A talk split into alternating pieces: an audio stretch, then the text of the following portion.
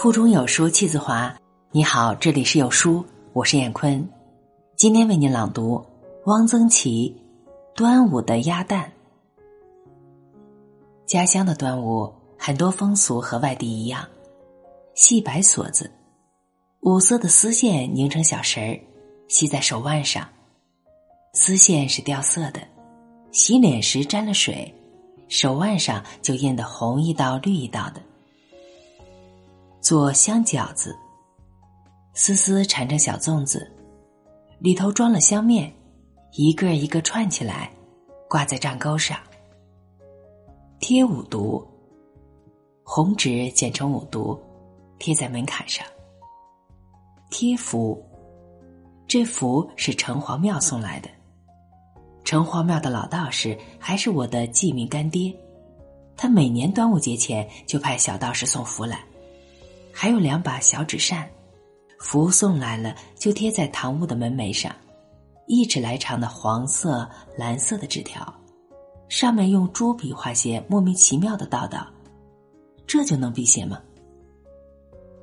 喝雄黄酒，用酒喝的雄黄，在孩子的额头上画一个王字，这是很多地方都有的。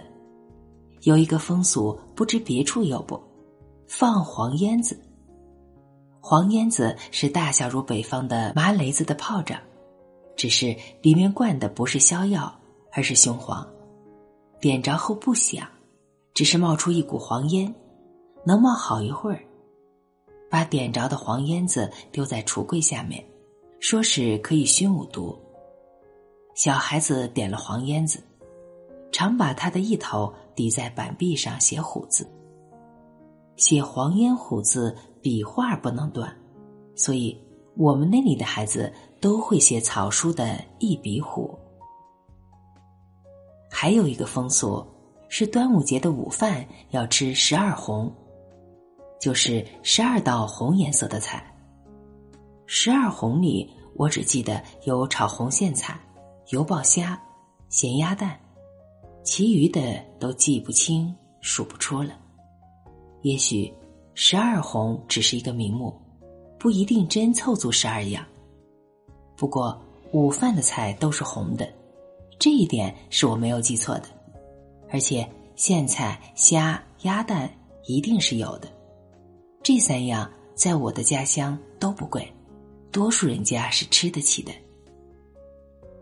端午节，我们那里的孩子兴挂鸭蛋络子，头一天。就由姑姑或姐姐用彩色丝线打好了络子。端午一早，鸭蛋煮熟了，由孩子自己去挑一个。鸭蛋有什么可挑的呢？有，一要挑蛋清壳的。鸭蛋壳有白的和蛋清的两种。二要挑形状好看的，别说鸭蛋都是一样的，细看却不同。有的样子蠢。有的秀气，挑好了装在络子里，挂在大襟的纽扣上，这有什么好看的？然而它是孩子心爱的食物。鸭蛋络子挂了多半天，什么时候孩子一高兴，就把络子里的鸭蛋掏出来吃了。端午的鸭蛋新腌不久，只有一点淡淡的咸味，白嘴吃也可以。孩子吃鸭蛋是很小心的，除了敲去空头，不把蛋壳碰破，蛋黄蛋白吃光了，用清水把鸭蛋壳里面洗净，晚上捉了萤火虫来，装在蛋壳里，空头的地方糊一层菠萝，萤火虫在鸭蛋壳里一闪一闪的亮，好看极了。好文章分享完了，感谢聆听。再见。